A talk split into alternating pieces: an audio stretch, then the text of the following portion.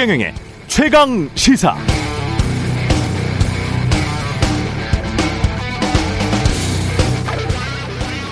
개가 사람을 물면 뉴스가 아니고 사람이 개를 물면 뉴스다. 라는 오래된 농담이 있습니다. 일상적이고 당연한 건 뉴스가 안 되고 특별하고 유난해야지 뉴스가 된다는 뜻이죠. 어제 조선일보 부국장이 윤석열 당선인 대변인으로 직행했다 이런 기사를 봤습니다.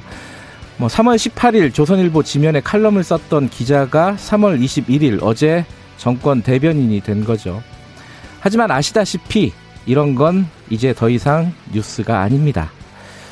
잠깐만 볼까요? 2020년 강민석 중앙일보 부국장이 사표 내고 나흘 만에 문재인 정부 청와대 대변인으로 갔죠. 2019년 윤도한 MBC 논설위원은 퇴직 열흘을 못 채우고 청와대 수석으로 갔고 같은 날 여현호 한국일보 아 죄송합니다 한겨레 신문 기자도 사표를 내고 일주일 만에 청와대 비서관으로 갔습니다.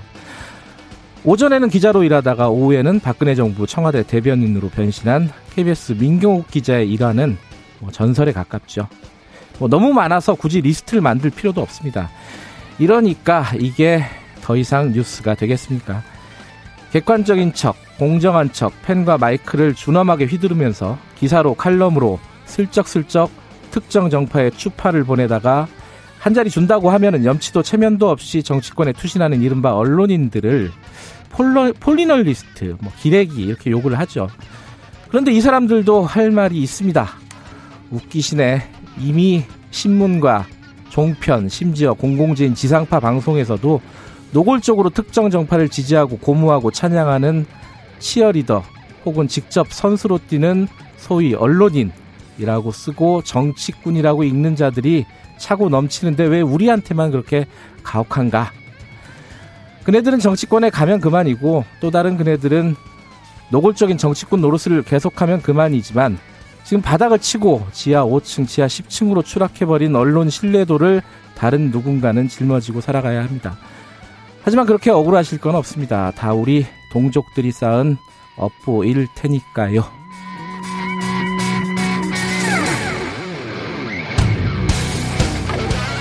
네, 안녕하십니까. 3월 22일 최경영의 최강 시사 시작하겠습니다. 저는 일주일간 임시로 진행을 맡고 있는 김경래라고 합니다. 최경영의 최강 시사는 유튜브 라이브 보실 수 있고요. 문자 참여 기다립니다. 짧은 건 50원, 긴 건 100원. 샵 9730으로 보내 주시고요. 어, 애플리케이션 콩 유튜브 통해서 의견 주시면 무료로 이용하실 수 있습니다. 오늘 인터뷰에서는 어, 용산 이전 문제. 오늘은 국민의힘 윤한홍 의원, 어, 청와대 이전 TF 팀장이죠. 어, 연결해서 입장 들어보고요. 유인태 전 국회 사무총장 인터뷰도 예정돼 있습니다.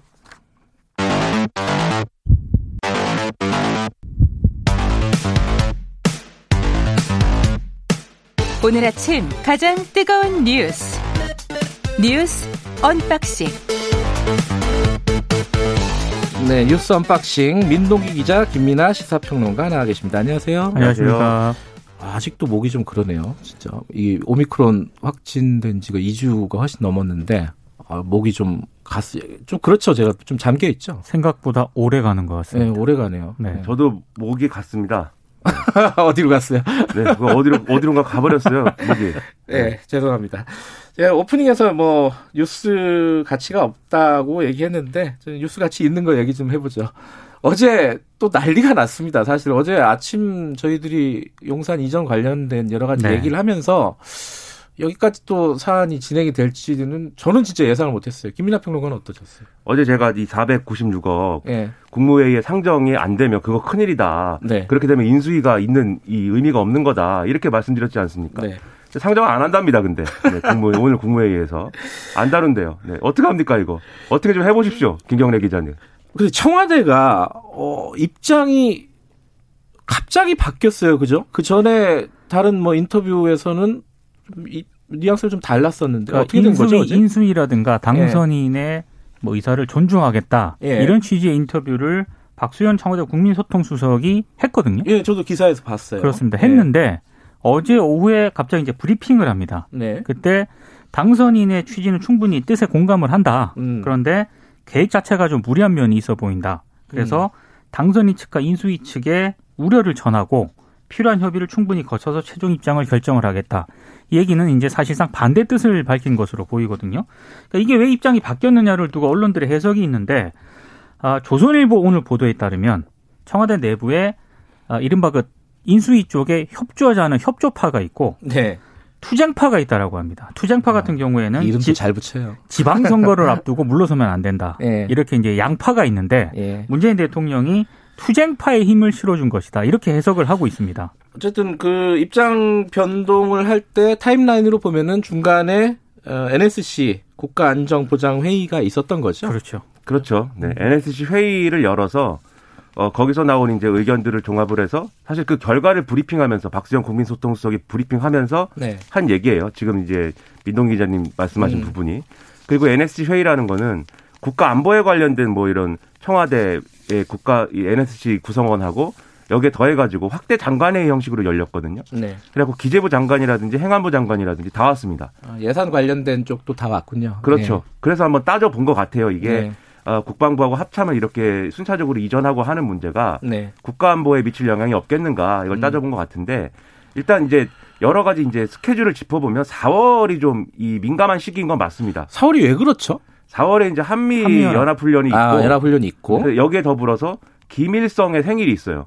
아, 근데 김일성이 4월이 생일이에요? 예, 뭐 저도 북한에서는- 4월이 생일인데. 아, 그러세요? 저는 저는 그 10월이 생일입니다. 아, 네. 죄송합니다. 10월 14일이라는 걸 꼭 기억을 해 주시고. 근데 이제 그 태양절이라고 부르잖아요, 북한 사람들이. 예. 근데 이번에 그냥 넘어갈 분위기가 아닙니다. 아, 뭐 뭐라도 하나 쏘든가 뭐. 그렇죠. 예. 110주년이고 해가지고. 최근 또 북한 분위기가 이상하잖아요. 예. 그렇죠. 그래서 뭔가 ICBM 발사 시험이나 이런 것들을 굉장히 크게 할 가능성이 있는데, 근데 윤석열 당선인 계획대로 하면은 이때 이사를 한창 하고 있는 거잖아요. 그렇게 되죠. 타임라인으로 그렇죠. 보면. 그리고 이제 언론의 지적 등등을 보면 어쨌든 이게 국방부하고 합참 등은 이 일선의 이제 군부대의 어떤 훈련 상황이라든가 작전 상황 이런 것들을 실시간으로 이제 체크하고 그런 것들을 이제 온라인으로 다 이 어떤 통제를 해야 되는데 그러한 것들을 옮길 때 혹여 잘못하면 일종의 해킹이나 이런 것에 이제 대상이 될 수도 있다. 이런 지적들을 또 하고 있는 상황이어서 음. 여러모로 이제 이런 걸 감안한 게 아닌가 싶은 어떤 부분이고 여기에 더불어 가지고 이 오늘 이제 국무회의에서 496억의 예비비를 승인하는 것을 다루지 않겠다라고 했는데 그 얘기하면서 사실 이 관계자 발로 또 기사에 뒤에 붙어 있는 말이 또 있어요. 뭐예요? 관계자가 이렇게 얘기를 합니다. 근데 이거를 뭐 496억을 계속 뭐 다룰 수가 없다 이게 아니라 음. 충분히 협의가 되고 그다음에 어떤 어떤 상황 공유가 되면 얼마든지 그때는 이제 다룰 수 있는 것이다라고 음. 얘기를 하고 있어가지고 완전히 뭐 이 이 이전 자체에 대해서 발목을 잡는다기보다는 문재인 대통령 임기가 어쨌든간 어쨌든간에 5월 9일 자정까지 하는 거잖아요. 네. 그럼 그때까지는 안보 공백이라든가 이런 걸 초래할 수 있는 그런 것은 이제 좀 할 수가 없다 이런 차원에 가까워 보입니다 지금. 그러면은 일단은 뭐 여지는 일부 열어뒀지만은 지금 하, 하루가 급하잖아요. 그 그렇죠. 인수위 측 입장에서는 좀 용산으로 옮기려면은 그 시간도 얼마 없는데 다음 국무회의가 언제일지도 모르고 언제 올라갈지도 모른다 그러면 사실상 어려워진 거 아니냐라고 볼 수도 있을 것 같은데 인수위 쪽 반응은 어때요? 어려워진 것으로 일단 보는 것 같아요. 네. 김은혜 대변인이 어제 입장을 밝혔는데 일단 안타깝다는 입장을 내놓았거든요. 그런데 협조 거부라는 단어를 썼습니다. 약간 워딩들이 세더라고요. 그렇습니다. 네. 그러니까, 그러니까 문재인 정부가 새 정부 출범에 발목을 잡고 있다. 아마 이런 좀 뉘앙스를 좀 표현을 한 것 같습니다. 음. 그래, 그러면서 했던 얘기가 윤 당선인이 통이동에서 정부 출범 직후부터 바로 조치할 시급한 국정 과제를 처리해 나가겠다. 그러니까 청와대는 죽어도 안 들어가겠다라는 뜻을 거듭 밝힌 것으로 보입니다. 임시 사무실을 계속 쓰겠다. 계속 쓰겠다라 거기서 이제 국정 음, 과제를 처리해 나가겠다는 그런 입장을 밝힌 것이고요. 저는 그 뒤에 것도 상당히 좀 의미 있다고 보는 의미심장하다고 보는데 5월 10일 0시부로 윤 당선인은 청와대 완전 개방 약속을 반드시 이행하겠다 이렇게 얘기를 했거든요. 근데 통상 그 5월 10일부터 이제 윤석열 당선인 임기가 시작이 되잖아요. 그렇죠.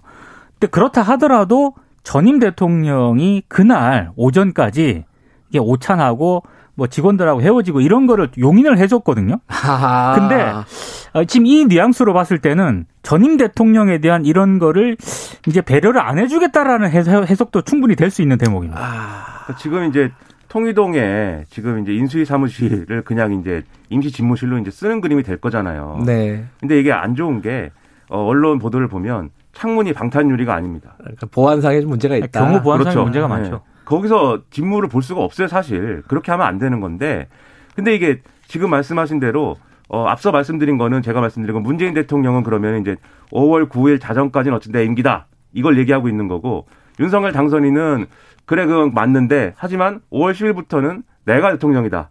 그러니까 그 전까지는 뭐 어쩔 수 없는데 그 바로 그때부터는 내가 어 예정한 대로 하고 싶은 대로 해야 된다. 이 얘기거든요, 서로. 그러면 이거를 제가 볼 땐 국민들이 볼 때 이게 뭐냐, 지금. 그러니까 이게 졸지에 뭐 저쪽 민주당 쪽 누군가는 이 전세 난민이라고 아 그건 김종대, 김종대 전 네, 의원이 네, 네. 전세. 난민이 된 거 아니냐? 정의당입니다. 예, 정의당에 예. 그런 얘기까지 하고 그러면 되게 굉장히 보기가 좀 불안한 느낌이 들겠네요. 누가 아니, 잘못했든 잘했든 간에. 그렇죠. 가정집 예. 이사할 때도 서로 이렇게 안 하지 않습니까? 이거 뭐 가정집 이사에 비교할 건 아니지만 혹시 그렇게 됐습니까? 혹시 김경래 기자님은? 이사는 항상 힘들어요, 사실은. 그렇죠. 네, 힘들긴 합니다. 이 저도 정- 이사를 많이 해봤는데. 이 정도 상황이 되면 개인과 개인 간의 이사는 보통 다른 집을 알아보죠. 그렇죠. 그래서 이게 국민 어쨌든 국민들이 볼 때는 이렇게 가면 안 되고 이게 결국 이제 앞서 말씀드린 안보 문제든 뭐 서로 어떤 뭐 임기 문제든 이거는 물밑 협상이든 아니면 당사자끼리 뭐 조건 없이 만나든 간에 뭔가 조율을 하고 서로 사정을 이해를 하고 수용을 하고 뭐 이런 과정을 거쳐야 되는 거지. 지금 오늘 어제 이렇게 되고 오늘도 계속 이거 가지고 뭐 입씨름 할 거 아니에요 여야가. 아, 이게 뭐 요번 주 내내 가겠죠. 저이 여당은. 지금 음. 이제 민주당은 무슨 뭐 K 트럼프다 무슨 뭐 취임덕이다 뭐 이런 얘기까지 해가지고 막 공격의 날을 세우고 있는데 허니문이라는 게 완전히 없어졌군요. 그렇죠 허니문이 아니고 이걸 뭐 전쟁 시작이 벌써 비터문이라 그러나요, 이거를? 그러니까요 이것을 국민들이 볼 때 얼마나 불안합니까 안 그래도 예. 윤석열 당선인하고 문재인 대통령 간의 관계가 있잖아요 예. 검찰총장 하다가 정치 직행한 거에 대해서 여러모로 우려가 있는데 네. 거기에 대해서 국민들은 어쨌든 간에 대선이 끝났고 선출이 됐기 때문에 윤석열 당선인이 뭔가 풀었으면 좋겠는 것 거기에 대한 마음이 있거든요.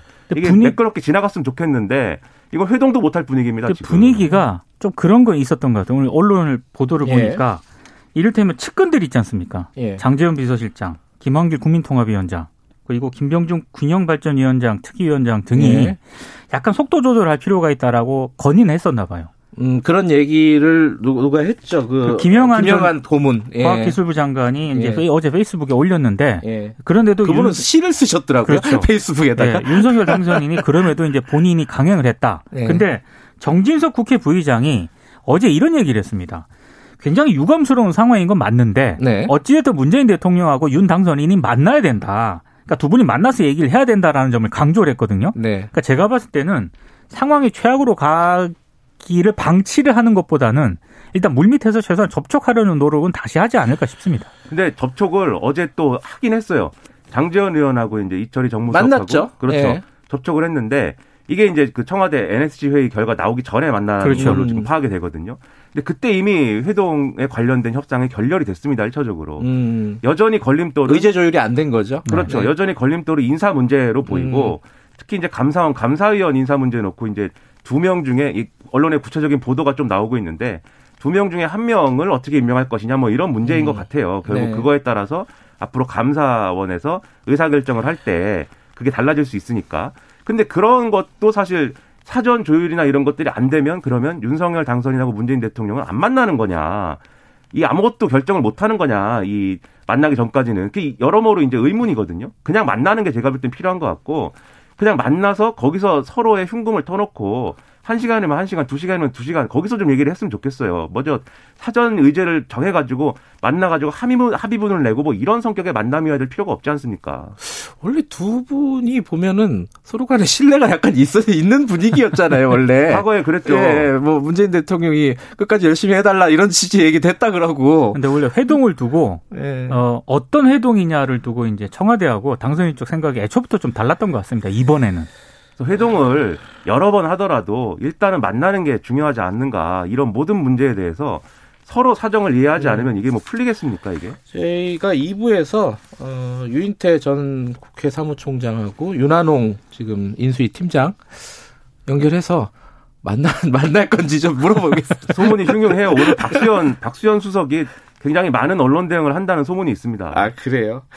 근데 지금 자 여기까지 사태가 왔어요. 왔는데 어 이제 누가 잘했냐 잘못했냐 갖고 이제 이제 공방을 벌이고 있잖아요. 그러면 이제 청와대가 새 대통령의 어떤 리더십을 발목을 잡고 있다 이런 식으로 얘기를 하고 있고 한쪽에서는 무리한 시도를 자제시키고 있는 거다. 네. 이렇게 얘기를 할 수도 있고. 그런데 지금 국회에서 보면은 아 저기 국민의힘 쪽에서 보면은 이게 대선 불복 아니냐 이런 굉장히 격앙된 반응이 나왔더라고요. 그러니까 지금 사실상의 선거 불복이다 라는 취지의 얘기도 나왔고요. 네. 발목 잡기를 해서라도 결국에는 이거는 지지 세력 결합해가지고 지방선거 용으로 야, 지금 거기까지 생각하고 지금 일이 진행된다고 볼 수 있는 건가요? 그러니까 이 아직 음. 그런 목소리가 네. 주류는 아니고요. 그러니까 국민의힘 일각에서 지금 나오고 있다는 그런 얘기고, 음. 아, 그 전에 네. 어떻게든 좀 최악의 상황은 좀 막아야겠죠. 국민의힘 내부에서 좀 의견이 분분할 것 같아요. 이것도 네. 마찬가지로 이 밀리면 밀린다라는 분위기가 한쪽에 있을 것이고 그렇겠죠. 예, 음. 또 한쪽에서는 이게 애초에 좀 무리했던 부분이 있기 때문에 이 부분에서는 좀 이렇게 어좀 뭐랄까 융통성을 발휘하는 게 맞지 않느냐 이런 의견도 있을 텐데 보통 그렇게 의견 대립이 시작이 되면 보통은 강경파가 이기는 국면이 되거든요. 네. 그 그게 이제 우려스러운 겁니다. 그래서 그거를 이제 제어하는 것이 양측이 모두 필요한 상황이에요. 지금 더불어민주당도 앞서 말씀드렸지만 굉장히 기세가 지금 올라가지고 이 모든 이 용산 이전 문제에 대한 모든 그러니까요. 반대를 다 할 채비를 갖추고 있단 말이에요. 그리고 이런 맥락은 양 당이 이제 이렇게 서로 대립하는 것은 지방선거를 그 이 의식하지 않았다고 보기는 어렵거든요. 어쨌든 음. 지방선거 곧 있기 때문에 네. 그리고 서로 사이좋은 모습만 연출해 갖고 사실은 선거가 되겠습니까? 근데 이제 선거 이, 이전에 선거 이전에 풀어야 될 문제라는 건 분명히 있는 것이기 때문에 이거 가지고 이 문제 가지고 용산 이전 용산으로 집무실 이전하는 문제 가지고 지방선거까지 끌어가지고 서로 무슨 이득을 보겠습니까? 정리하는 게 필요하죠. 어, 다른 얘기 좀 해볼게요. 아, 하기 전에 어제 뉴스를 쭉 보다 보니까 이 문재인 대통령이 경로했다. 뭐 이런 기사가 일부 있더라고요.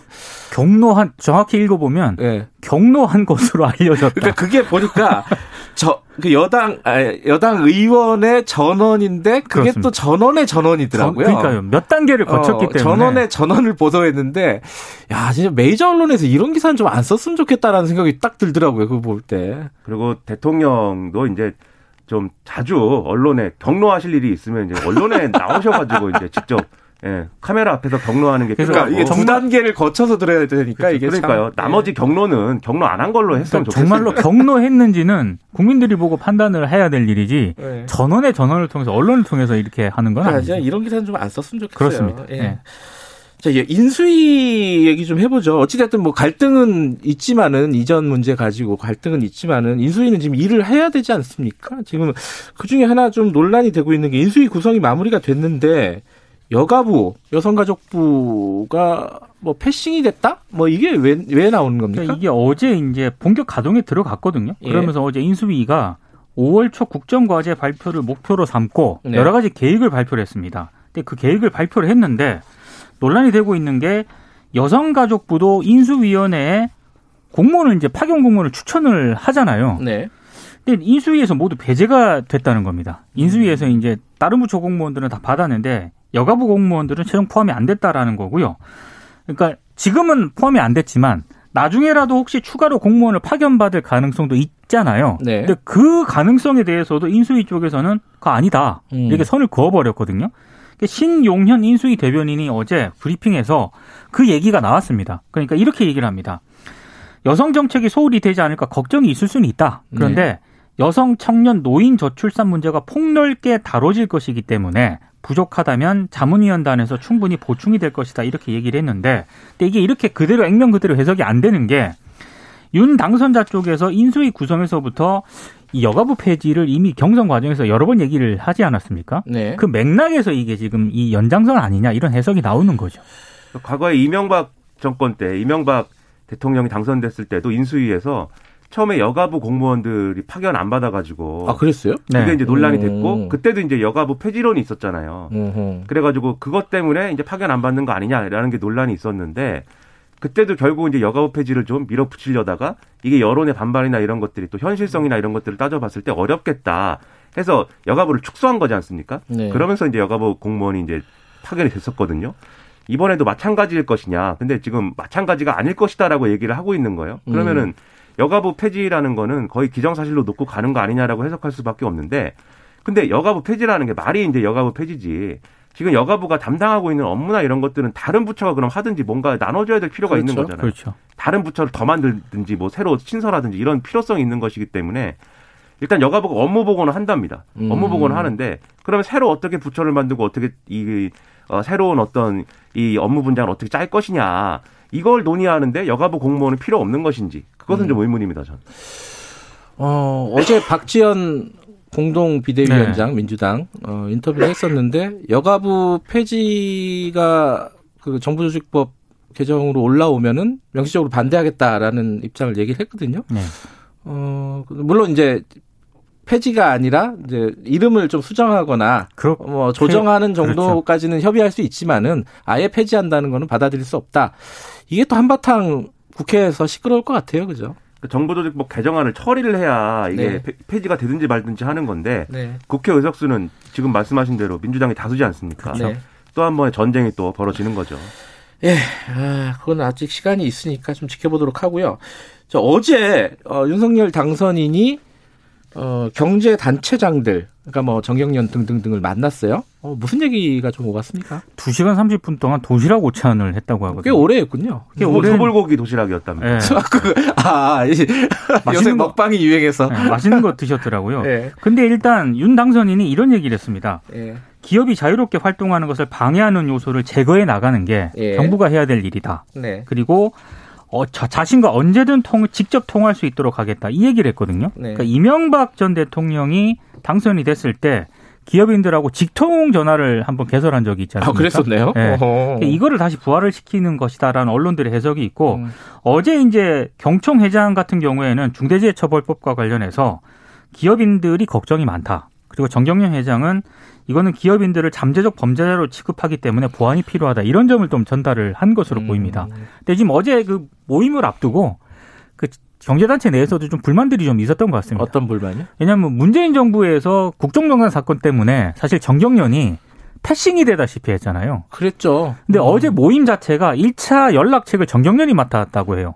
음. 그러니까 사실 이 문재인 정부 들어서 상 대한항공 회의소가 사실 이게 일종의 재계 맏형 노릇을 해왔는데 음. 갑자기 이 기회에 정경련이 다시 위상 회복을 하려는 것 아니냐. 막 이런 신경전도 있는 것 잠깐만, 같아요. 삼성, LG 이런 데가 정경련에서 다 빠졌잖아요. 다 그렇죠. 살퇴했습니다. 어, 네. 그- 근데도 정경련이 일종의 약간 어레인지 전체적으로 조율한 역할을 했다. 그 역할을 하니까 어. 불만들이 좀 있었던 것 같습니다. 그러니까 인수위에서 정경련에 먼저 연락을 한 거죠. 어허. 첫 번째로 연락을 한 거죠. 이 경제단체들과 관련돼서 첫 번째로 연락을 그동안 해서는 무슨 일이 있었는지 잊어버렸다.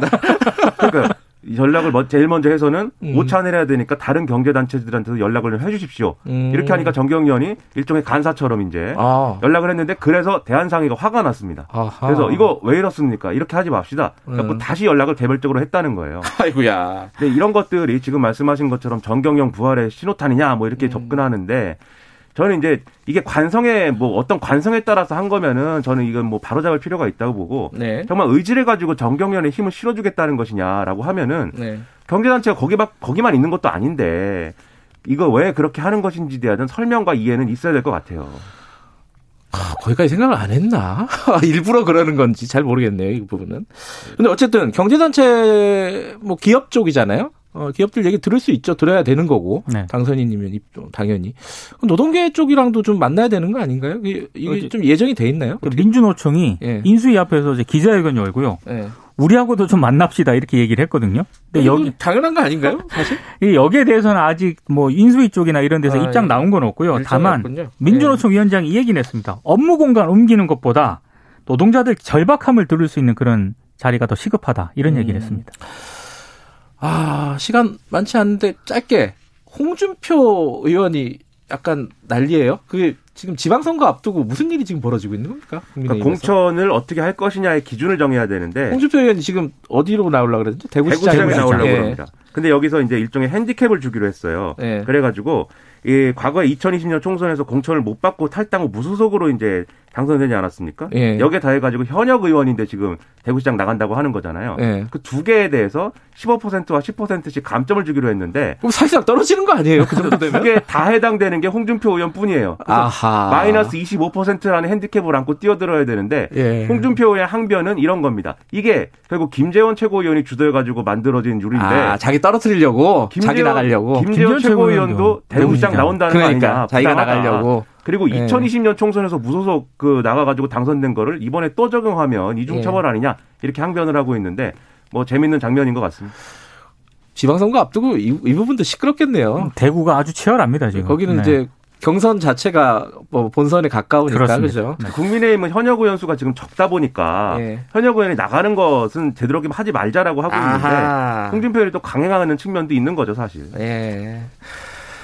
아, 지방선거 앞두고 한동안 또 시끄럽겠어요. 물론 저는 뭐 일주일만 하고 갈 거니까. 모를 일입니다. 어떻게 할지 몰라요. 어떻게 될지. 자, 여기까지 듣죠. 두 분 고생하셨습니다. 고맙습니다. 고맙습니다. 민동기 기자, 김민아 평론가였습니다. 지금 시각은 7시 45분입니다.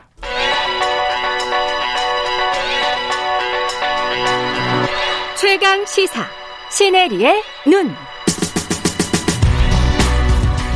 네, 시네리의 눈 뉴스포터 시네리 에디터 나와 계십니다. 안녕하세요. 네, 안녕하세요. 해리포터라고 부르면 되는 겁니다. 네, 맞습니다. 제가 SNS 상에서는 해리포터라고 하는데요. 네. 네.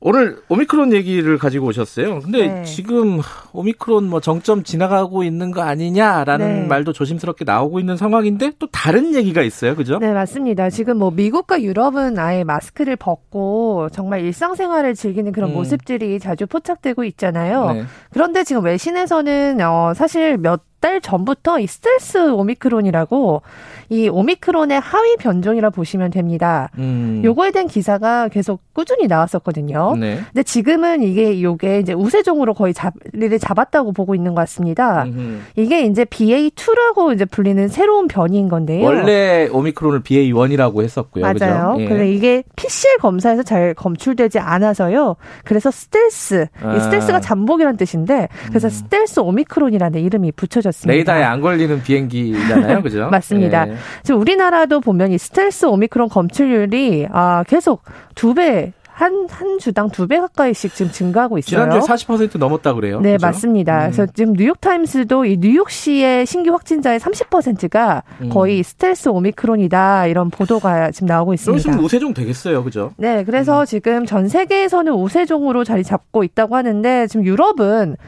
거의 축제 분위기인 것 같아요. 제가 이제 뭐 이런 외신 보도를 보면 해외 뭐 나가 있는 그 유럽에 있는 뭐 상점들 다 마스크 벗고 아. 실내에서도 지금 마스크 벗고 있잖아요. 끝났다. 이런 네. 느- 기분이 있다. 네, 거의 종식 예. 분위기인데 지금 영국, 뭐 프랑스, 독일 다 확진자 수가 많이 늘고 있습니다. 스텔스 때문에요. 네, 정점을 음. 찍었다가 한 번 쭉 또 감소 추세를 보였잖아요. 근데 네. 지금 또 다시 또 계속 증가 추세로 가고 있는데 이제 이거를 스텔스 오미크론 때문이다라고 보고 있는 상황입니다.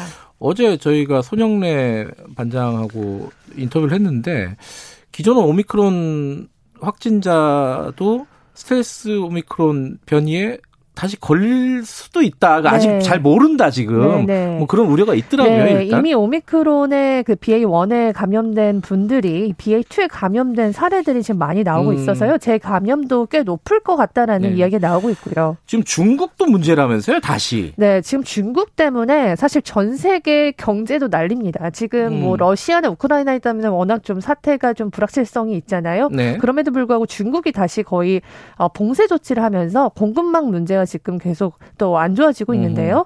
그 이유가 이 베이징이나 이런 큰 도시에서 신규 확진자가 굉장히 많이 급증했습니다. 음흠. 지금 어 아예 보도를 보면 우한 사태 이후에 최악이다. 그래요. 그 네, 정도까지? 이렇게까지 얘기를 하고 음. 있는데요. 그래도 감염 사례가 3,800건 정도다. 음흠. 사실 인구에 비해서는 굉장히 좀 낮은 수치긴 한데요. 여기는 아예 그냥 락다운을 굉장히 그쵸. 심하게 조- 합니다. 조금만 나와도 거기는 네. 도시 전체를 봉쇄해 네, 버리니까. 그래서 집 밖으로 아예 못 나오게 하기 때문에 네. 지금 그렇게 지금 하고 있는 곳이 점점 많아지고 있고요.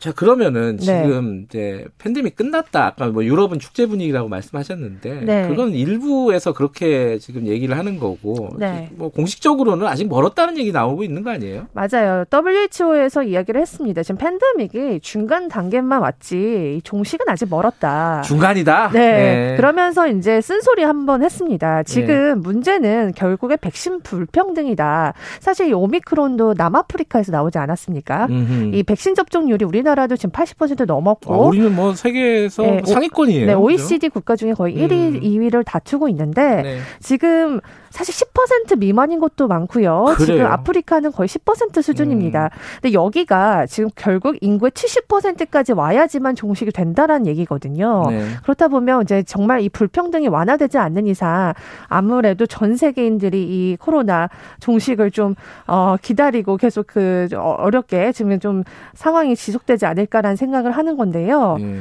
지금 결국에는 그래서 많은 나라들이 머리를 맞대고 이 코로나 관련한 이제 백신 불평등을 해결법을 찾고자 하긴 하지만 예. 아직까지 이렇게 아프리카에서는 이 접종률이 이렇게 크게 높아지진 않고 있습니다.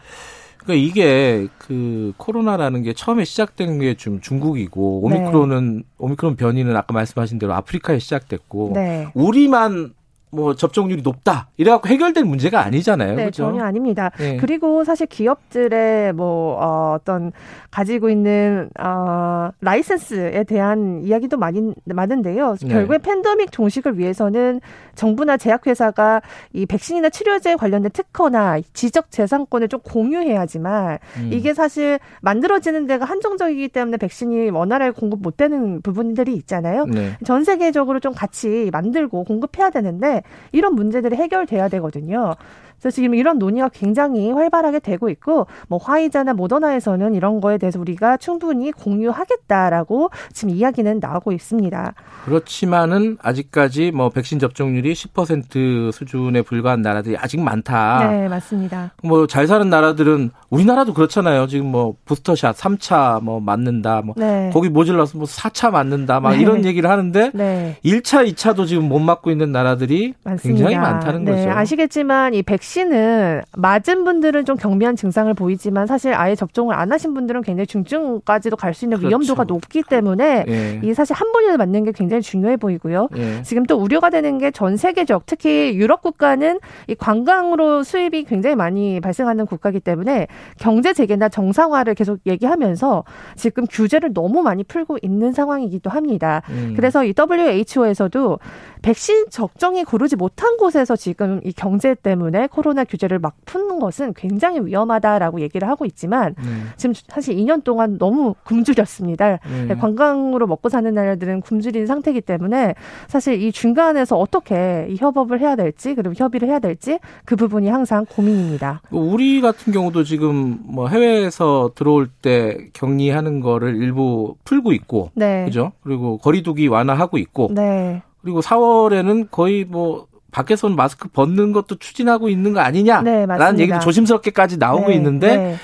전 세계적으로 보면은 이거 위험하다라는 네. 거네요. 그죠? 백신 접종이 어느 정도 우리나라처럼 높은 국가들은 그렇게 해도 큰 위험은 없다고 보는 것 같지만요. 네. 아직 백신 접종을 고르지 못한 곳도 있잖아요. 네. 그런 곳 특히 동남아 같은 곳이 지금 거의 이제 격리를 풀고 외국인들을 입국하려고 하는데 거기는 이제 관광으로 먹고 살아야 네, 되니까. 네, 그런 지역들이 좀 더 위험할 수도 있다는 겁니다. 예.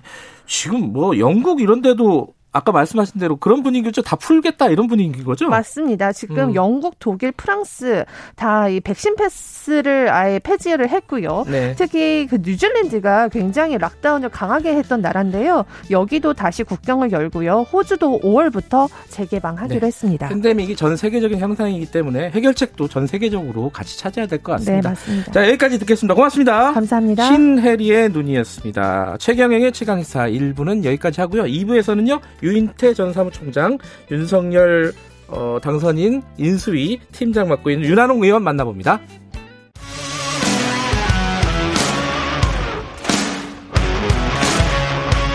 오늘 하루 이슈의 중심 최경영의 최강 시사.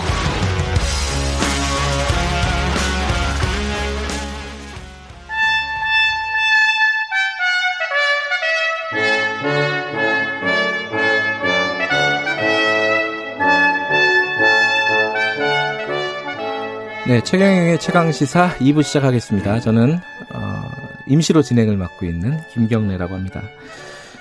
여야를 막론하고 쓴소리를 하시는 분이죠. 어, 정치권의 백전노장, 영원한 현역 유인태 전 국회 사무총장님 매달 월간으로 모십니다. 자, 총장님 와 계십니다. 안녕하세요. 예, 안녕하세요. 네.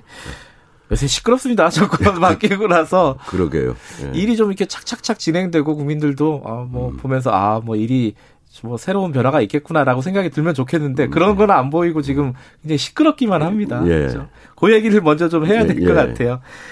용산으로 이전한다고 집무실을 예. 확정해서 발표를 했는데 예. 어제 얘기부터 할까요? 예. 청와대에서 어, 예비비 승인을 안 했어요. 예. 그러니까 이게 이제 뭐 해석하기에 따라서는 거부한 거 아니냐. 예. 어, 그때 여지는 좀 열어두긴 했지만은 예. 이거 예상하셨습니까? 이게 이렇게 될지? 그, 뭐 예상까지는 못해, 못했죠. 근데 예. 뭐 문, 그, 뭐 어쨌든 그렇게 한 라인이 있는 거 아니에요? 이철이 수석하고 예. 장재원. 예. 어제도 만났고요. 예. 글쎄, 근데 이, 적어도 그렇게 그 급, 급박하게 5월 10일까지 뭐다 집무실 이전. 예. 이전을 하고 하려고 그러면 우선 국방부 뭐 직원들이 다 5월 그 4월 10일까지인가 뭐 전부 비워줘야 된다며요. 예. 뭐, 뭐, 먼저 뭐. 옮겨야지 또 들어갈 수 있으니까.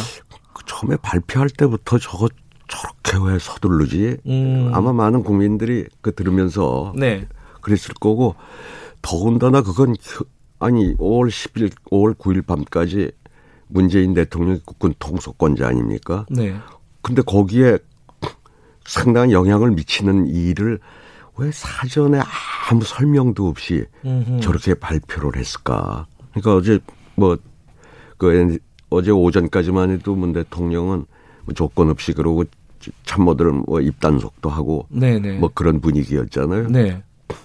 근데 아마 NSC 회의를 하면서 이제 거기에서 뭐 여러 가지 문제 제기가 있었던 게 아닌가. 그러니까 음. 네. 이른바 뭐 신구 권력 간의 충돌로 비춰지는 건 역시 국민들도 굉장히 불안, 뭐 불안하죠. 불안, 불안하고 네.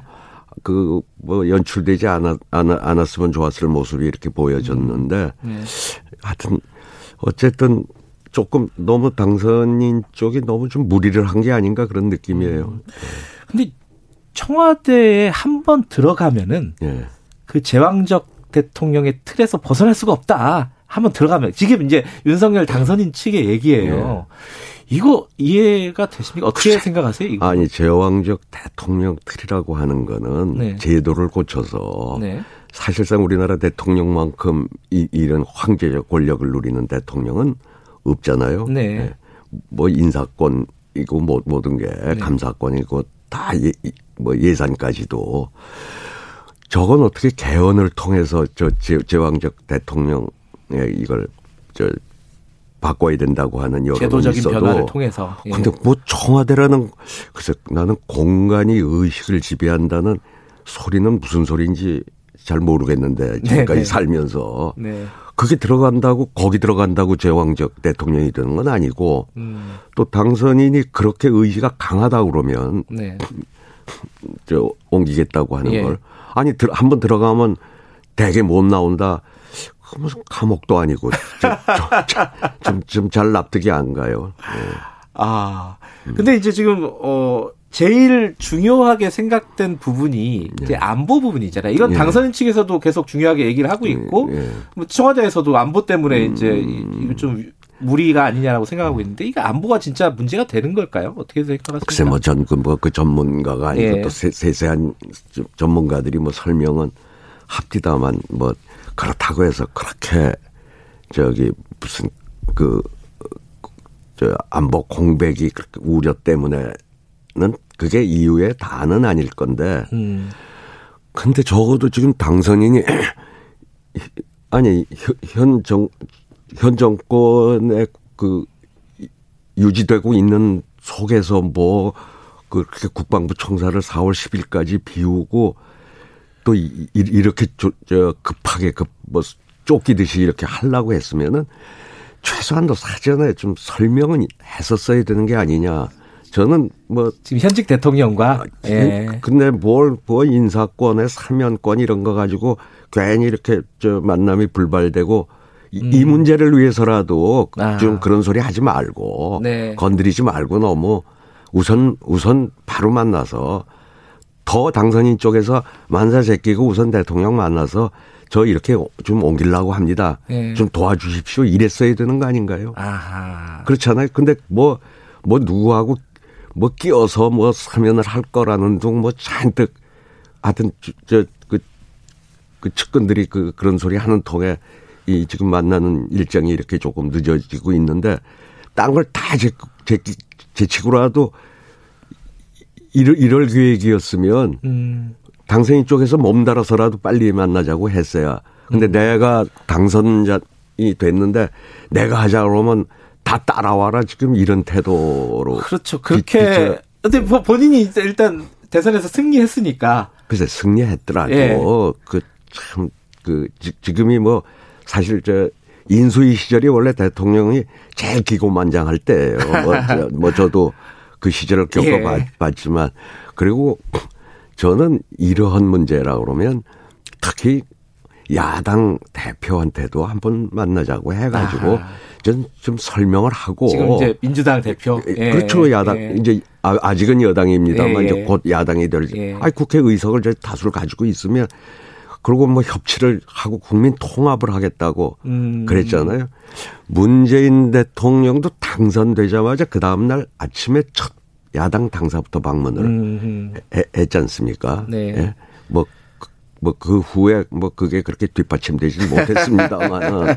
예, 예. 근데 이, 전 윤석열 그 당선인도 최소한도 이- 여러 가지 이런 문제가 있으면 야당 대표를 그 사이 한번 만나 좀 설명도 하고 음. 그 그랬어야 되는 거 아닌가 하는 아쉬움이 있어요. 총장님께서는 그러니까 이게 뭐 안보 문제도 중요하고 다 중요한데 네. 공간 문제 중요한데 네. 그거보다 실제로 밑에 깔려 있는 거는 사전에 만나서 조율하는 거, 협치 예, 이 예. 부분이 부족했다고 보시는 거군요. 그렇죠. 음. 그런데 예. 자 청와대에서 이 사실상 그 예비비 승인을 오늘 안 해주면서 이 계획이 어그러질 가능성이 굉장히 높아졌어요. 예. 근데 이제 당선인 측 분위기는 뭐냐면은 아 그래 그러면은 그래도 난 청와대 안 들어갈 거야. 나 저- 통이동에서 임시 사무소에서 근무하다가 용산으로 갈 거야. 이렇게 됐단 말이에요. 예. 초유의 사태가 벌어지는 예. 겁니다 지금. 요거는 어떻게 봐야 됩니까? 뭐 다- 아마 저- 좀 조율을 해가지고 예. 뭐 어떤 합의점을 찾겠죠. 찾는데 애, 애초부터 예. 5월 10일 날 뭐 청와대를 개방하겠다. 네. 또그 그러고 그러고 저기 저쪽으로 그 국방부 합참 예. 이게 그 측근들도 다 말렸다는 거 아닙니까? 그런 기사들이 나오고 당선인, 있습니다. 예. 그 그러니까 처음부터 왜 저렇게 무리하게 그 고집을 부리는지 아니 당선인이 내 대선 내내 공정과 상식을 얘기했잖아요. 네. 그 상식적으로 많은 국민들이 지금 저게 과연 상식인가 저렇게 음. 되자마자 그 알고 국방부 직원들이 무슨 지금 죄인인가요? 그, 그 얼마나 지금 혼란스럽고 아마 상당히 부글부글 하다고 그러는데 음. 적어도 그럼 뭐, 저- 전 연말까지는 좀 뭐 이렇게, 이렇게 이제 근로 내 들어갈 테니 네. 시간을 몇 달은 좀 주고 예. 이, 이제 방을 비우라든가 그 방빼 이- 이런 이런 정도의 시- 여유를 줘야 되는데 아니 50일밖에 안 남았는데 그그당 20일 만에 그 많은 직원들을 다 짐 싸서 빼라고 하는 것 자체가 상식적으로 납득이 안 돼요 이번 처사는 이제 상식적으로 납득이 안 된다고 하셨는데요. 예 어, 그건 도대체 왜 그럴까? 왜 네. 이런 판단과 결정을 음. 내렸을까를 이제 여기저기서 해석을 하잖아요. 네. 뭐 예컨대 뭐 조갑재 전 조선일보 음. 기자 같은 경우에는 한 번 얘기 꺼내놓은 거를 모르는지 않아서 지금 고집을 부리는 거다 이런 식으로 해석하는 사람들도 있고 유인태 총장님은 어떻게 해석하십니까? 이 뭐? 한간엔 뭐 이사 그래 그러니까 요상한 소리들이 좀 도- 돌아다니는 뭐, 거뭐 아니겠어요? 무속 얘기 이런 예, 얘기들도 이게 돌아다니긴 하지만, 예. 예.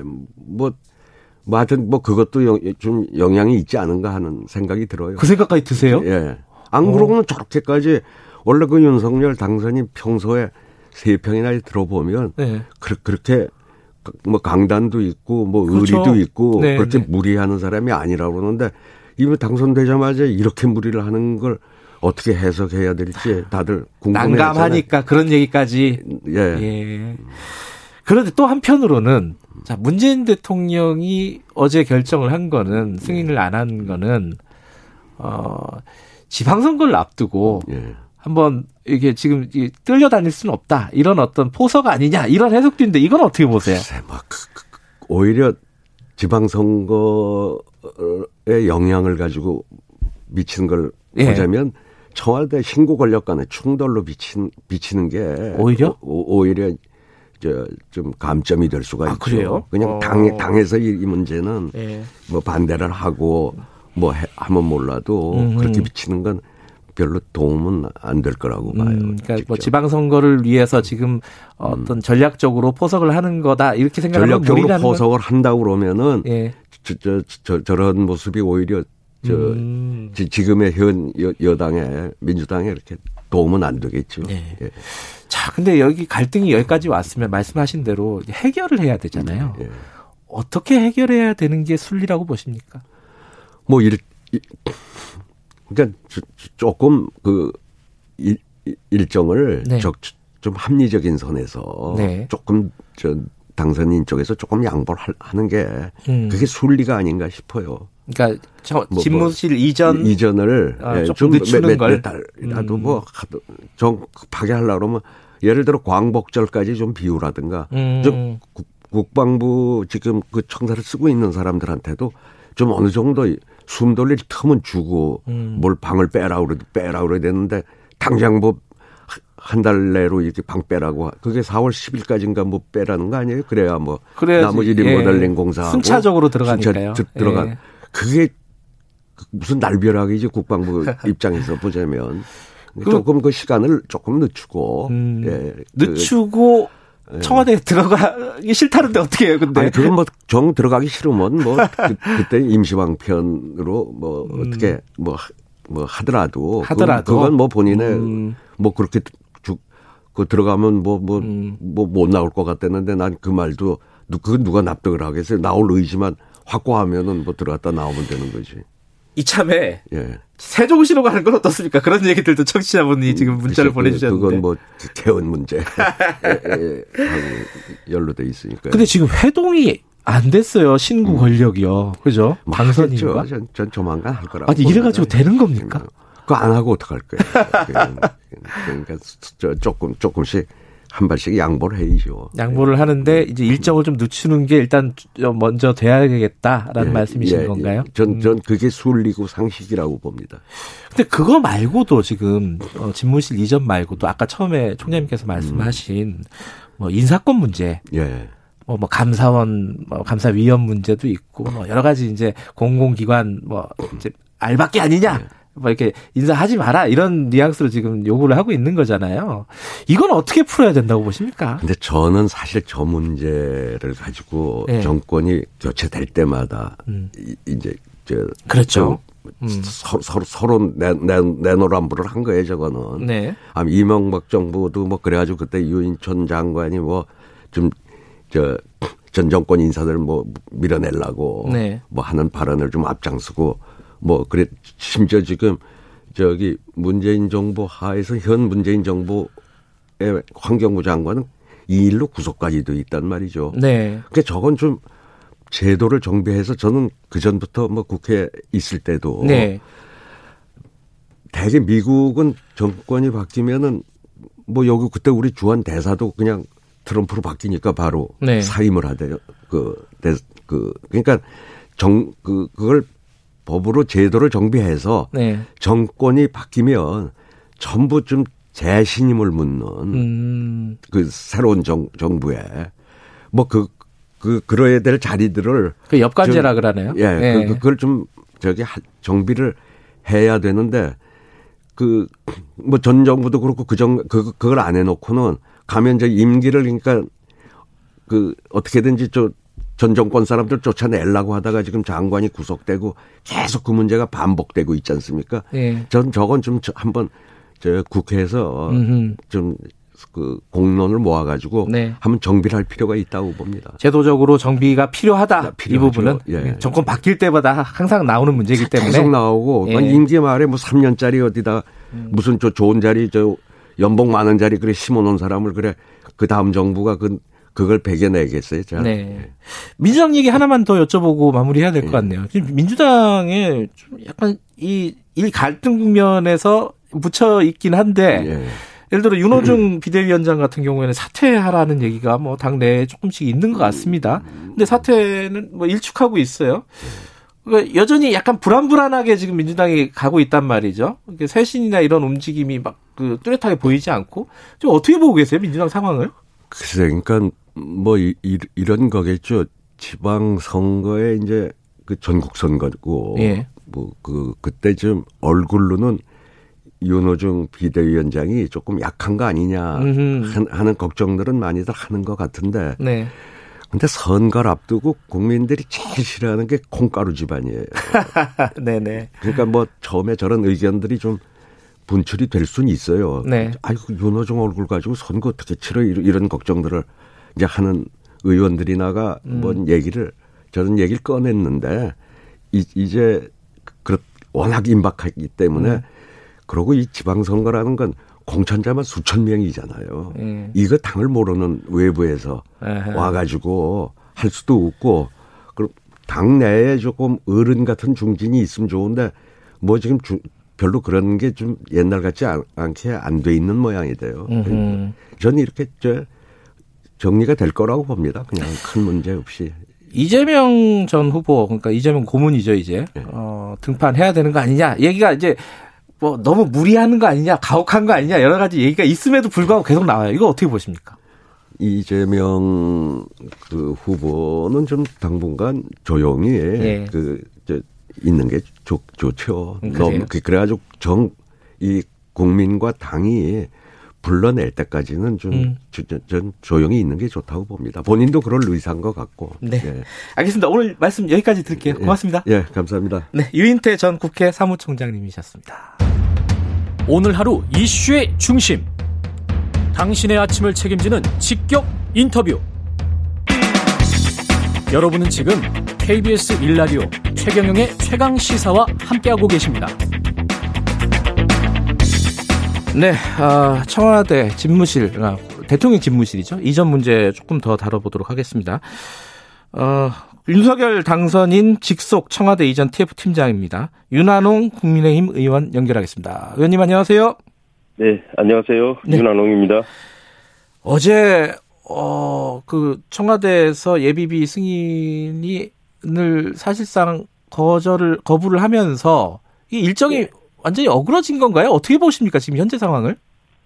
어, 저희들도 뭐, 어, 어느 정도 그럴 수도 있겠다 생각했지만, 네. 또 실제로 또 그렇게 되고 나서 보니까 매우 놀랐습니다. 예. 왜냐하면 이게 인수위라는 것을 운영하는 취지가 정권의 인수인계를 네.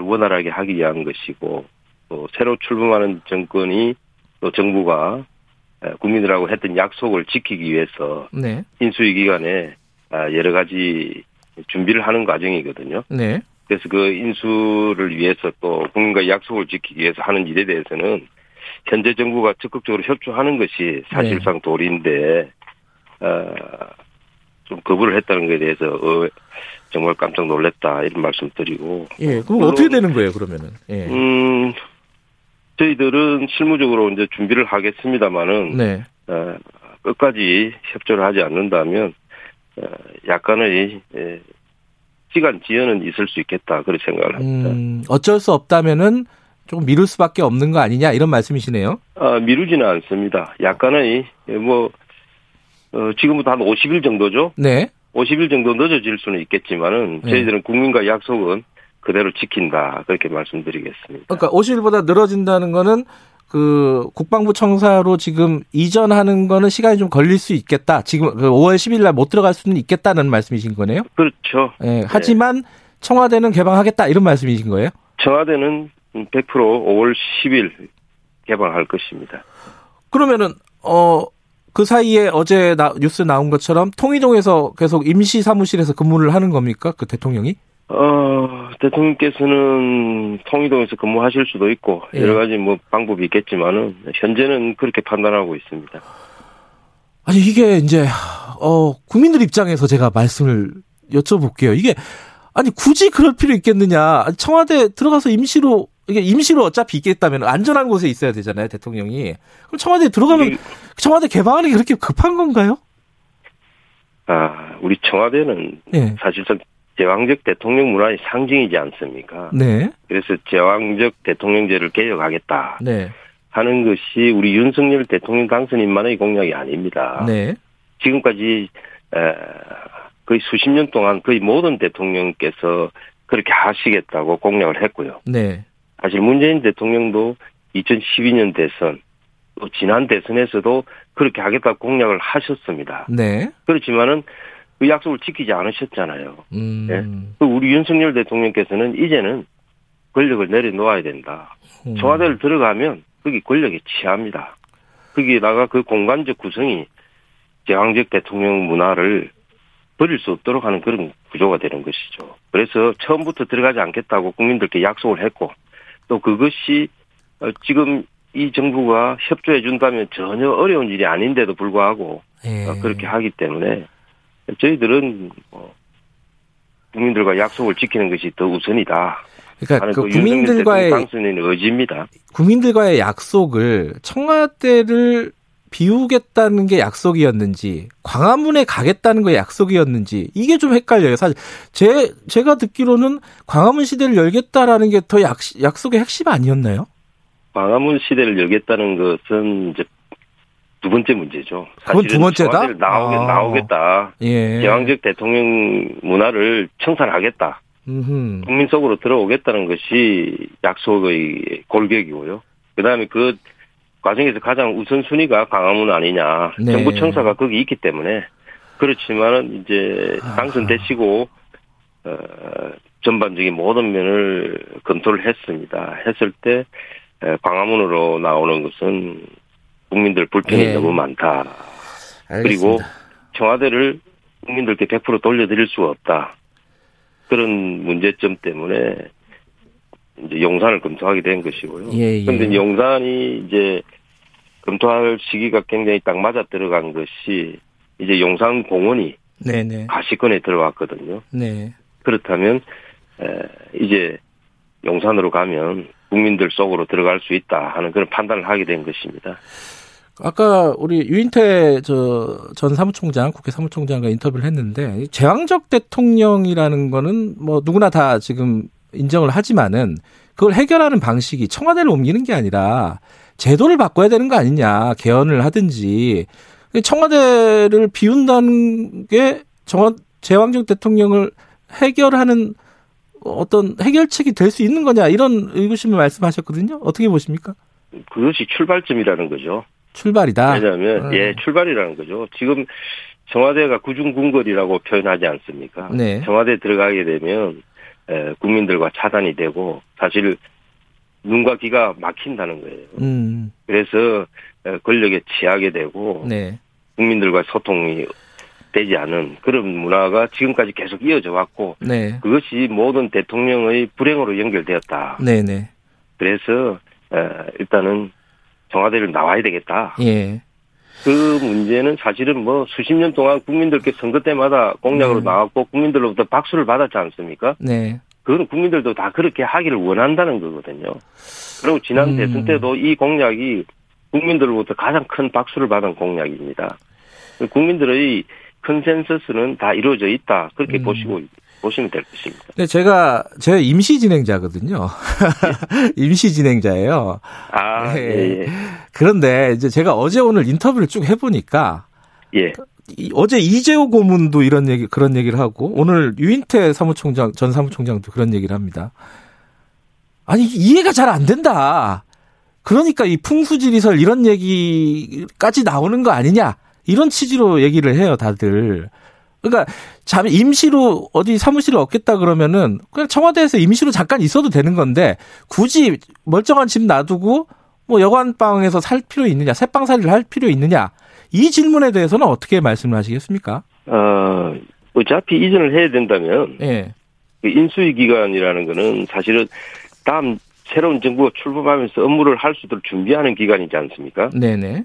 그리고 5월 10일 전에 에, 준비를 해서 5월 10일부터 새로운 정부가 출범할 수 있다 하면 그것이 가장 좋은 것이죠. 네. 왜 그러냐면 새로 출범하고 나서는 각종 현안 업무에 집중을 해야 됩니다. 음. 이 청사 옮기고 집무실 옮기는 일에 집중할 시간이 없는 거죠. 음. 그리고 만약에 다시 청와대를 들어갔다가 다시 이사를 하게 되면 두 번의 이사를 하게 되는 것입니다. 음. 엄청난 예산 낭비가 초래되는 거죠. 네. 그래서 할 수만 있다면 인수위 기간에 준비를 해서 5월 10일 날 딱 출발하면서 현안 업무에 집중할 수 있는 그것이 가장 좋은 것입니다. 만약에 그것이 완전히 불가능하다면 네. 다시 생각해 봐야 되겠지만은 알겠습니다. 얼마든지 가능한 일이거든요. 예, 예. 가능한 일을 하지 않고 임기가 개시게 되고 나서 집무실 옮기는데 에너지를 많이 소비한다. 그럴 필요가 없다는 것이죠. 알겠습니다. 그 용산 관련해서 한두 가지만 더 여쭤보고 마무리할게요. 그 예. 합참 의장 출신들이 입장문을 냈잖아요. 예, 예. 예비역 그 장성들이 안보상 위협하다 이런 취지인데 이거 어떻게 해결이 되는 겁니까? 조금 내용이 이제 잘못 알려져서 그런데요. 예. 합참의 이동이 핵심 인력과 시스템 일, 어, 이전이 전혀 없습니다. 합참의 네. 이전이 없기 때문에 예. 안보 공백 문제에 대해서 걱정하는 것은 에, 좀 기우다. 그리고 또이 국방부 상황실을 청와대 상황실로 그대로 사용하게 되고 네.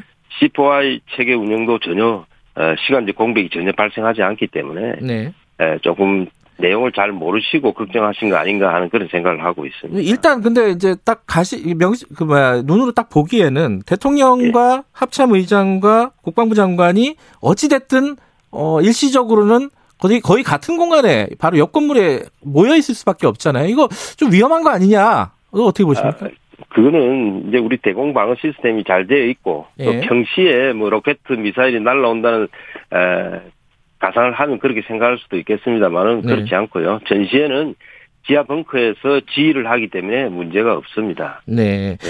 그리고 지금 그리고 또 예. 서로 가까이 있지 않습니까? 음, 그러면 신속한 의사결정이라든지 또 서로 소통의 장점도 있는 것으로 파악되고 있습니다.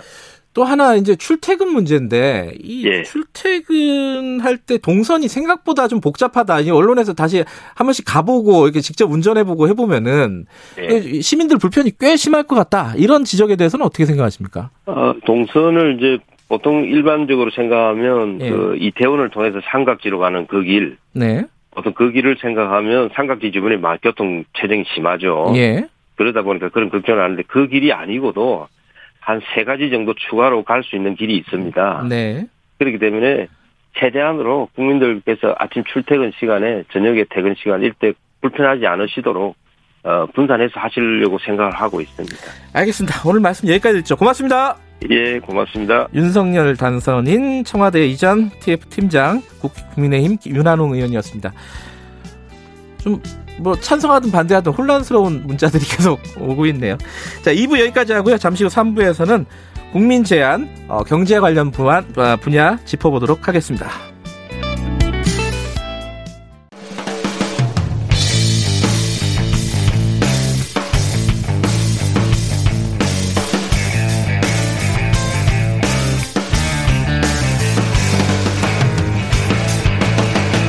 최경영의 최강 시사. 집값이 청년이 아무리 일을 해도 집을 못 살 정도 되니까 어느 정도는 그래도 집값을 좀 맞춰줘야지 않겠냐는 전 저출산이 문제니까 신혼부부나 아기를 낳는 부부들한테 혜택이 많이 돌아갔으면 좋겠습니다. 대출이 안 되기도 안 되지만 된다고 해도 그 이자가 부담이 되니까 확실히 월급보다는 더 많이 오르는 것 같습니다. 뭐 음식 사 먹는 것도 그렇고 반찬 준비하는 것도 그렇고 물가가 그래도 안정화가 됐으면 좋겠습니다. 요식업 쪽은 좀 힘들다고 합니다. 코로나 이런 것 쪽으로 해가지고 우선은 매출도 그렇고 지금 그 전으로도 뭐 보상이나 이런 게 조금 부족했던 것 같다고 생각합니다. 서로 격차가 좁혀져야 되는데 잘 사는 사람은 너무 잘 살고 그렇지 않은 사람은 너무 정작 일자리는 없어요. 제대로 된 일자리가 없다는 거지. 다 쪼개져 갖고. 그러니까 노동시장 구조가 조금 변화가 있어야 된다고. 그리고 청년들이 결혼을 안 한다 그러는데 그 현실이 그러니까 참 안타깝더라고요.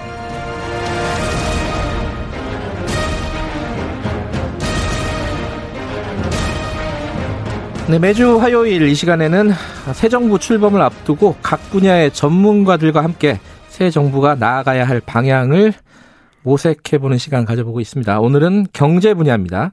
김광두 국가미래연구원장 연결돼 있습니다. 안녕하십니까? 아, 안녕하세요. 네. 어, 청취자분들, 모르신 분들을 위해서 제가 소개 잠깐 드리면은 문재인 정부 제이노믹스를 사실상 설계하신 분이다. 이런 얘기도 있고요. 그 전에 박근혜 정부 때 가정, 경제 가정 교사다. 이런 얘기도 있고. 제 소개가 정확합니까? 뭐, 어, 그렇게 표현해 주셔도 되죠. 예. 하지만 이제 문재인 정부 때 여러 가지 좀그 정, 어, 저 경제를 바라보는 시각과 관련해가지고, 어, 좀 토론이 있었습니다. 그, 위원장, 연구원장과 함께, 네, 연구원장님이, 네. 그죠?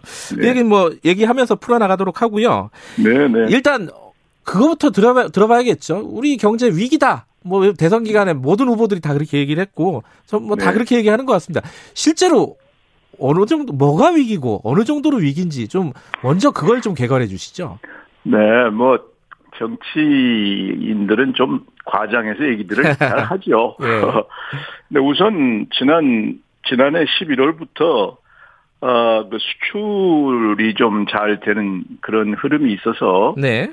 어, 약간 좋아지는 그런 게 11월, 12월, 1월 쪽에 나타나고 있어요. 네. 그래서 이거는 일단 기대를 해 보는데 네.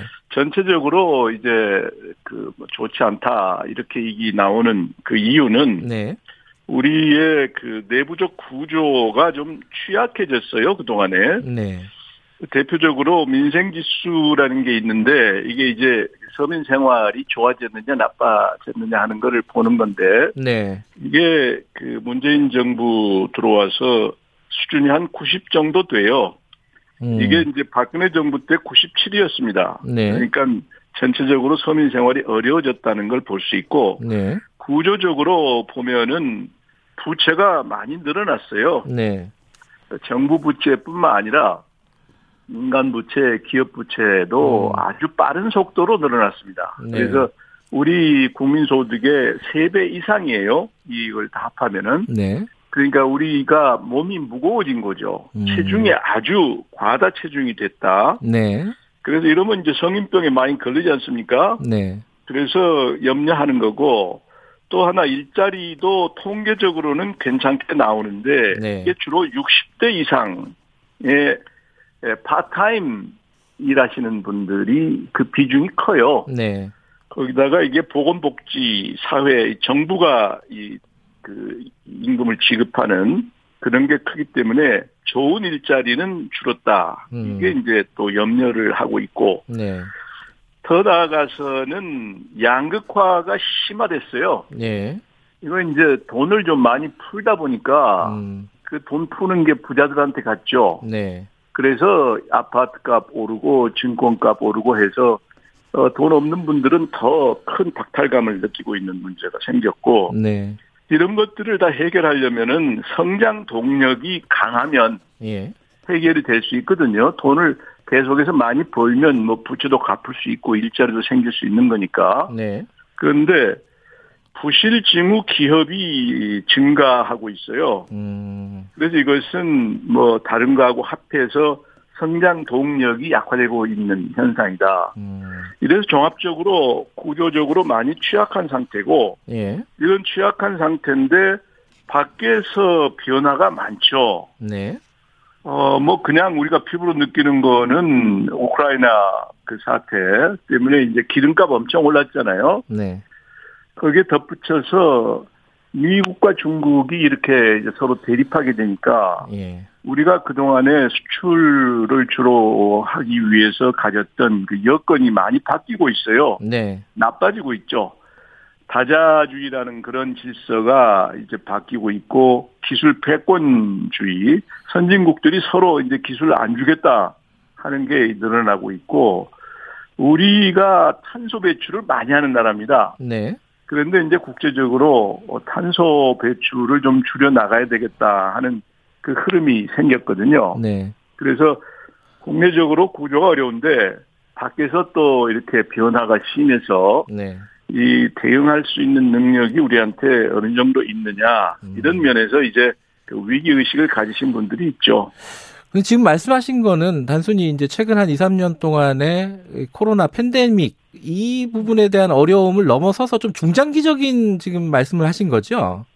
어, 그렇죠. 음. 이제 경제라는 게 네. 1, 2년 갖고 볼 수가 없어요. 네. 경제 현상이라는 거는 어떤 구조가 형성이 되면서 그 결과로 현상이 나타나기 때문에 네. 그래서 구조가 어떻게 지금 돼 있느냐 음. 이거에 따라서 앞으로 대응할 능력이 있느냐 없느냐를 판단할 수 있기 때문에 예. 구조를 항상 봐야 됩니다. 그런데 지금 말씀하시는 걸 들어보면은 조금 암울합니다. 이게 아, 잘하면 잘하면 또 극복할 수 있죠. 그래 아니 부채 문제, 일자리 문제, 양극화 문제, 성장 동력, 대외적인 위기. 아 이게 하나 마- 만만한 게 없는데 이거 네. 어떻게 해야 되느냐 이제 이게 문제 아니겠습니까? 그렇죠. 음. 자 그럼 두 가지를 여쭤볼게요. 하나는 자 문재인 정부 5년 동안에 어떻게 잘 했는가? 요 부분의 평가에 대한 문제가 있고 앞으로 어떻게 해야 되는가 이 부분이 있습니다. 먼저 앞부분부터 얘기를 하시죠. 그 문재인 정부 5년을 평가하신다면 어떻습니까?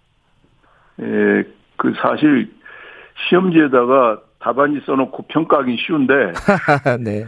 경제 전체를 놓고 평가하는 거는 쉽지는 않은데요. 예. 단지 문재인 정부가 그 양극화, 네. 어, 그러니까 경제적 약자를 도와주기 위해서 노력했어요. 예, 예. 그런데 그 경제적 약자를 도와주려는 방법이 네. 어, 세련되지 못해서 음. 결과적으로는 양극화가 더 심화됐고 성장 동력이 약화됐고 음. 민생이 더 나빠졌기 때문에 네. 잘했다고 얘기할 수는 없고요. 네. 문제는 이제 앞으로 어떻게 해야 되느냐 네. 하는 게 중요한 그렇죠. 건데 예. 여기서 문재인 정부가 실패한 아, 실패했다고 보여지는 그 원인에 대해서 함께 생각해 봐야 돼요. 그것은 네. 경제라는 거는 하나의 유기체인데 한 부분만 생각하고 네. 다른 부분에 대해서는 가볍게 봤기 때문에 좋은 성적을 못 냈다. 난 이렇게 음, 보거든요. 네. 말하자면 저임 노동자라든가 비정규직을 도와줘야 되겠다. 예. 이건 좋죠. 그런데 그 도와줄 수 있는 다른 주체는 기업들 아닙니까? 네. 그 기업의 부담 능력, 소화 능력에 대해서 좀 가볍게 봤어요. 음. 그러니까 한쪽에 대해서 관심을 많이 갖다 보니까 네. 다른 쪽에 대해서 관심을 좀 덜 가진 거죠. 네네. 그래서 이제 부작용이 많이 생겨서 어, 지금처럼 이렇게 좀 상황이 좋지 않은데 다음 정부도 마찬가지라고 봅니다. 음. 다음 정부도 한쪽만 보고 네. 다른 쪽을 안 보면 또 마찬가지 문제가 생길 거로 음. 봅니다. 문재인 정부가 사회적 약자를 좀 챙기다 보니까 기업에 좀 소홀했다 이런 말씀이신 건데. 네, 네, 네. 그러면 말씀하신 대로 기업만도 챙기다 보면은 또 사회적 약자 문제가 발생할 그렇죠. 거고 예, 예. 양 측면을 다 봐야 한다. 네, 네. 근데 이게 말이 쉬운데 이게 참 현실적으로는 어렵잖아요. 구체적으로는 뭘 어떻게 해야 되는지 좀 제언을 해주시죠. 그러니까 지금 이제 어제 그 당선인께서 어, 경제단체장들을 만났지 않습니까? 네.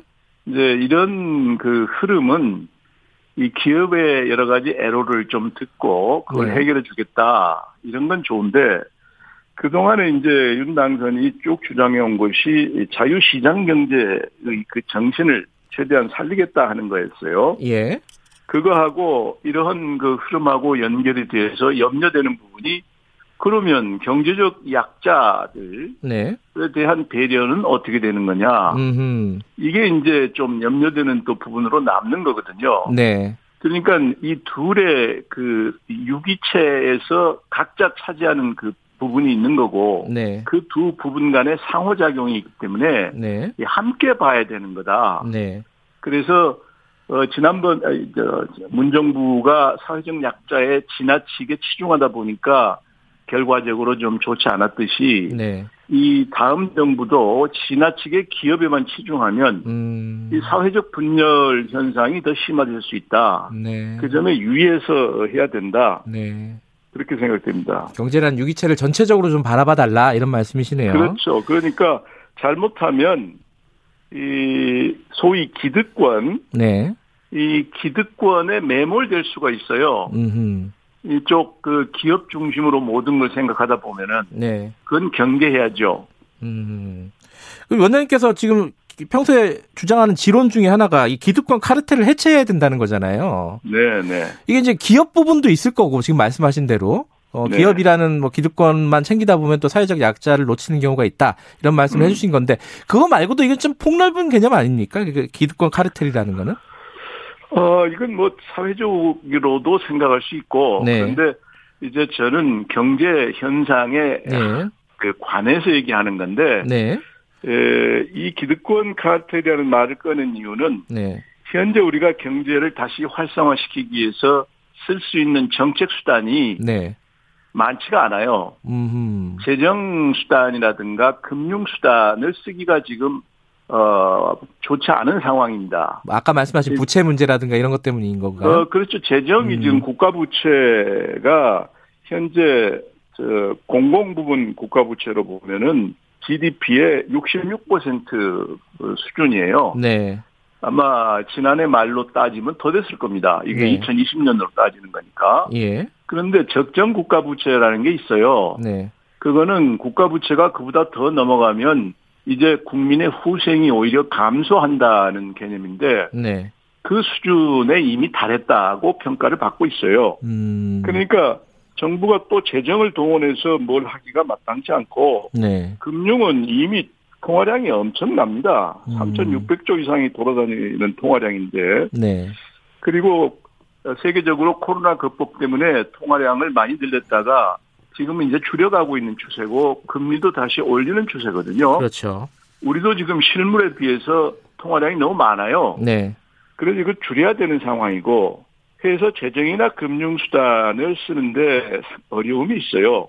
그럼 뭐냐 이제 제도적으로 접근을 할 수밖에 없는데 음. 그 제도의 핵심은 결국 혁신 활동을 촉진하는 방향으로 어, 바꾸게 되면은 그러면 민간 부분에서 네. 이 혁신 활동이 많이 일어나게 되고 그것이 경제의 어떤 그 새로운 분위기를 만들 수 있고 그것이 투자로 연결되기 때문에 결국 경제 성장으로 연결될 수 있다. 그래서 제도적 접근을 저는 생각하는 거고 그 네. 제도적 접근 중에 대표적인 것이 기득권 칼퇴를 해체하는 거다. 음. 그렇게 봐요.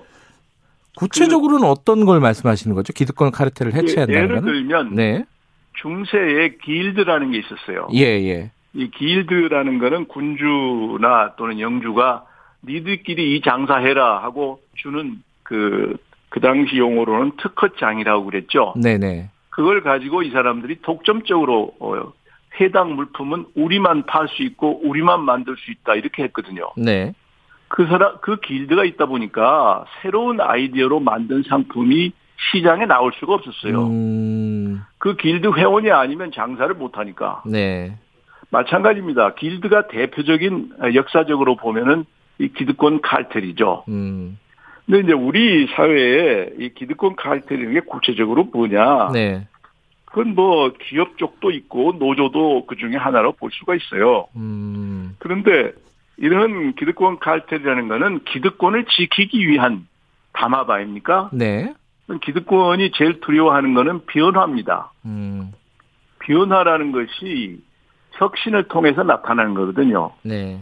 그 혁신을 해서 변화가 생기면 기득권이 피해를 볼 수 있기 때문에 같이 참여해서 혁신하려는 노력보다는 혁신으로 인한 변화가 일어나지 않기를 원하는 그런 경우가 더 많죠. 음, 그러면 우리 경제 활동의 역동성이라는 게 생길 수가 없어요. 음, 여기 그러면 구체적으로 네. 기득권 칼퇴를 없애려면 어떻게 되냐 이제 그런 얘기가 나오지 않겠습니까? 그렇죠. 그 어떤 구체적인 어떤 부분을 주- 중점적으로 지금 시작을 해야 되는 것인가?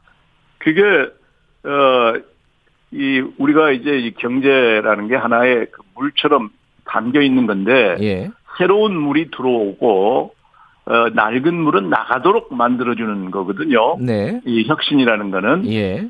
근데 기득권 칼텔은 새로운 물이 들어오는 것도 맞고 더러운 물이 나가는 것도 맞고 네. 이런 현상을 의미하는 거거든요. 네. 그런데 그 뿌리가 제일 먼저 진입 장벽이에요. 네. 그러니까 새로운 어, 물이 못 들어오도록 막는 거죠. 네. 그 막는 거에 뿌리가 아까 길드가 영주로부터 받은 특허장을 갖고 있듯이 결국 진입 장벽 관련 규제 관행입니다. 음, 이런 것들을 대표적으로 어, 국가에서 관할하고 있는 게 특허청, 무슨 식, 식약, 식약청 뭐 이런 정부 기관들이죠. 네. 이 기관들이 갖고 있는 규제라는 거는 과거의 관행을 바탕으로 만들어진 거예요. 과거의 기술을 기준으로 만들어진 거 아니겠습니까? 네. 그렇기 때문에 새로운 기술이 나오면 이 규제들은 이 규칙들은 그거하고 맞지가 않아요. 음. 그런데 소위 기득권은 과거의 그 거래를 바탕으로 형성된 규칙을 지키려고 하죠. 예. 그래서 새로운 게 못 들어오는 건데 이거를 전문성 그 해당 기관의 전문성을 올려준다든가 그분들을 어, 새로운 기술에 맞게 재교육 재훈련 시킨다든가 네. 그래서 이 규제 어, 규칙을 신기술에 맞게 고쳐줘야죠. 음. 그게 없으면 이 기득권 칼텔에 에, 계속 유지가 될 거고 네. 또 들어와도 거래 시장에서 유통 시장에서 막아요. 네. 그 새 상품이 거래가 안 되도록 이거는 이제 공정거래위원회에서 그 신기술 상품들에 관한 특성을 잘 아는 네. 그런 공직자들이 늘어나야 되죠. 알겠습니다. 이 사실 이 얘기는 뭐 하루 종일 해도 어 그렇죠. 예, 뭐 모자란 시간일 것 같은데 그럼 마지막으로요. 지금 말씀하신 그런 어떤 과제들을 하려면은 사실 사람이 중요한 거 아니겠습니까? 그 그렇죠. 예, 새 정부에서 어떤 경제 전문가들을 등용을 해야 된다. 이런 기준을 같은 것도 좀 말씀해 주시죠. 글쎄요, 뭐 행정이라는 게 전문가가 또 잘한다고 얘기하기도 어려운데 전문가든 공직자든 네. 간에 예, 미래지향적인 생각을 네. 어, 갖고 있고 네. 국제 감각 세계가 어떻게 돌아가고 있다 하는 국제 감각을 가진 사람이 좋겠고요. 네. 그리고 지금은 어, 모든 변화를 과학 기술이 이게 유도합니다. 네. 그래서 과학 기술에 대한 이해 음. 에, 이게 높은 그런 사람들이 네. 들어왔으면 좋겠고 이거를 이제 담고 있는 게 정부 조직 아니에요? 예. 그 정부 조직이 이런 사람들이 서로 협조해서 활동할 수 있도록 소위 플랫폼 정부 음. 어, 형태로 재편될 필요가 있다 그렇게 음. 생각합니다. 알겠습니다. 이 플랫폼 정부 이 부분도 좀 궁금한 부분인데 그건 뭐 다음에 한번 기회가 있으면 다시 한번 좀 여쭤보도록 네, 하겠습니다. 네. 오늘 여기까지 듣죠. 고맙습니다. 네, 고맙습니다. 김광도 국가미래연구원장이었습니다. 지금 시각은 8시 49분입니다. 여러분은 지금 KBS 1라디오 최경영의 최강 시사와 함께하고 계십니다.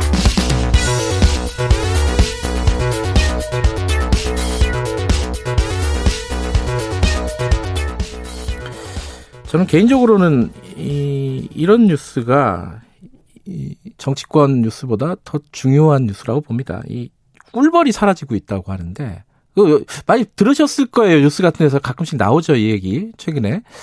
근데 이게 이제 기후 변화랑 또 연결이 돼 있다고 합니다. 우리 삶에 굉장히 큰 영향을 줄 수 있는 상황인데 이런 부분들은 또 다들 신경을 안 쓰죠. 이런 부분들을 진짜 해결할 수 있는 그런 지도자 이런 게 필요합니다. 지금 우리나라는. 자, 농촌진흥청 국립농업과학원 양봉생태과 최용수 연구관님 잠깐 연결하겠습니다. 연구관님 안녕하세요. 예, 안녕하십니까. 꿀벌이 진짜 많이 없어진 거예요? 예, 지금 뭐 양봉협회 저 조사 결과로는 한 18% 정도 아이고. 폐사를 한 걸로 알려져 있습니다. 5분의 1 정도가 지금 사라졌다는 말이잖아요. 예, 예. 이게 뭐 언제부터 그런 겁니까 이게? 작년 겨울부터요. 예. 어, 남부지방에서 이제 최초로 그 그런 문제가 있는 걸 이제 보고를 받았고 예. 저희들이 이제 전국적으로 보니까 이제 기상에 따라서 어 벌이 이제 활동하는 시기가 다르니까요. 예. 어, 그 중부 북부까지 다 확인한 바로는 뭐 피해는 남부 지방이 제일 큰데 예. 어 전국적으로 조금씩 다 피해는 있는 걸 확인했습니다. 자, 피해가 어, 한 5분의 1 정도의 꿀벌이 폐사를 했다. 네. 이게 이제 바로 들어가죠. 왜 그런 겁니까, 이게? 어 크게는 기후 변화하고 그 꿀벌 기생해충인 꿀벌 응애로 보시면 될 것 같습니다. 그걸 조금 풀어서 말씀을 예. 드리면 어 저희 그 우리나라 지금 한 2년간 그 봄철에 이제 고온 2, 3, 4월 달이죠.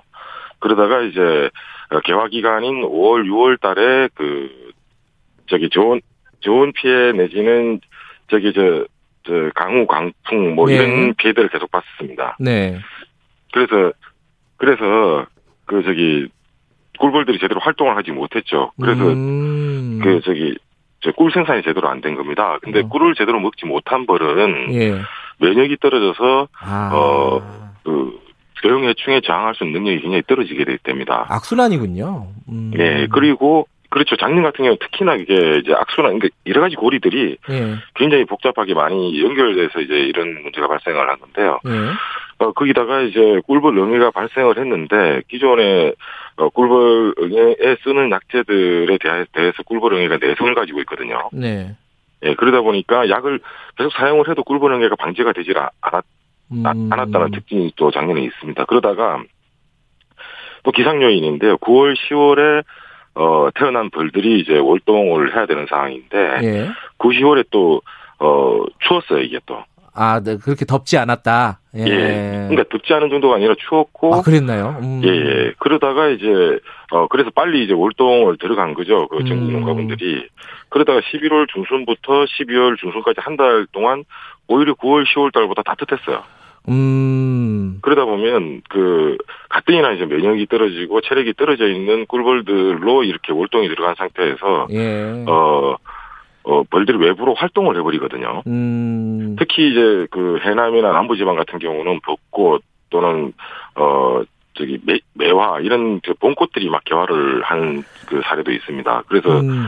벌들이 활동하게 되면 가뜩이나 체력이 떨어져 있는 상태에서 나이를 많이 먹은 벌들이 어, 나가서 들어오지 못하고 또 수명이 다 돼서 죽게 되고 그런 문제가 발생을 하게 그런데 지금 말씀하신 건 이제 이상 기후들이 계속 연쇄적으로 발생을 하면서 어, 꿀벌들이 면- 면역력도 상실이 되고 어, 그래서 그 계속 악순환 악순환으로 이제 폐사된다 이런 말씀이신데 네, 이게 예, 궁금한 거는 작년 한 해의 문제인가 아니면 이게 앞으로 지속될 문제인가 이거잖아요. 어, 지금은 제가 봤을 때 한, 저, 2년 정- 정도 누적되다 보니까 이제 농가분들께서 체감할 수 있을 정도의 아. 이런 문제가 발생을 했는데. 서서히 왔는데 지금 체감이 되는 거다. 예, 예. 예. 그런데 지금 문제는 이제, 이런 기후변화는 계속 지속될 가능성이 있거든요. 또는 요즘은 이제, 어, 아주 정형화된 기후변화가 아니라, 네. 어, 예측하지 못하는 형태로 기후변화가 일어나는 그런 음. 양상을 보이기 때문에, 예.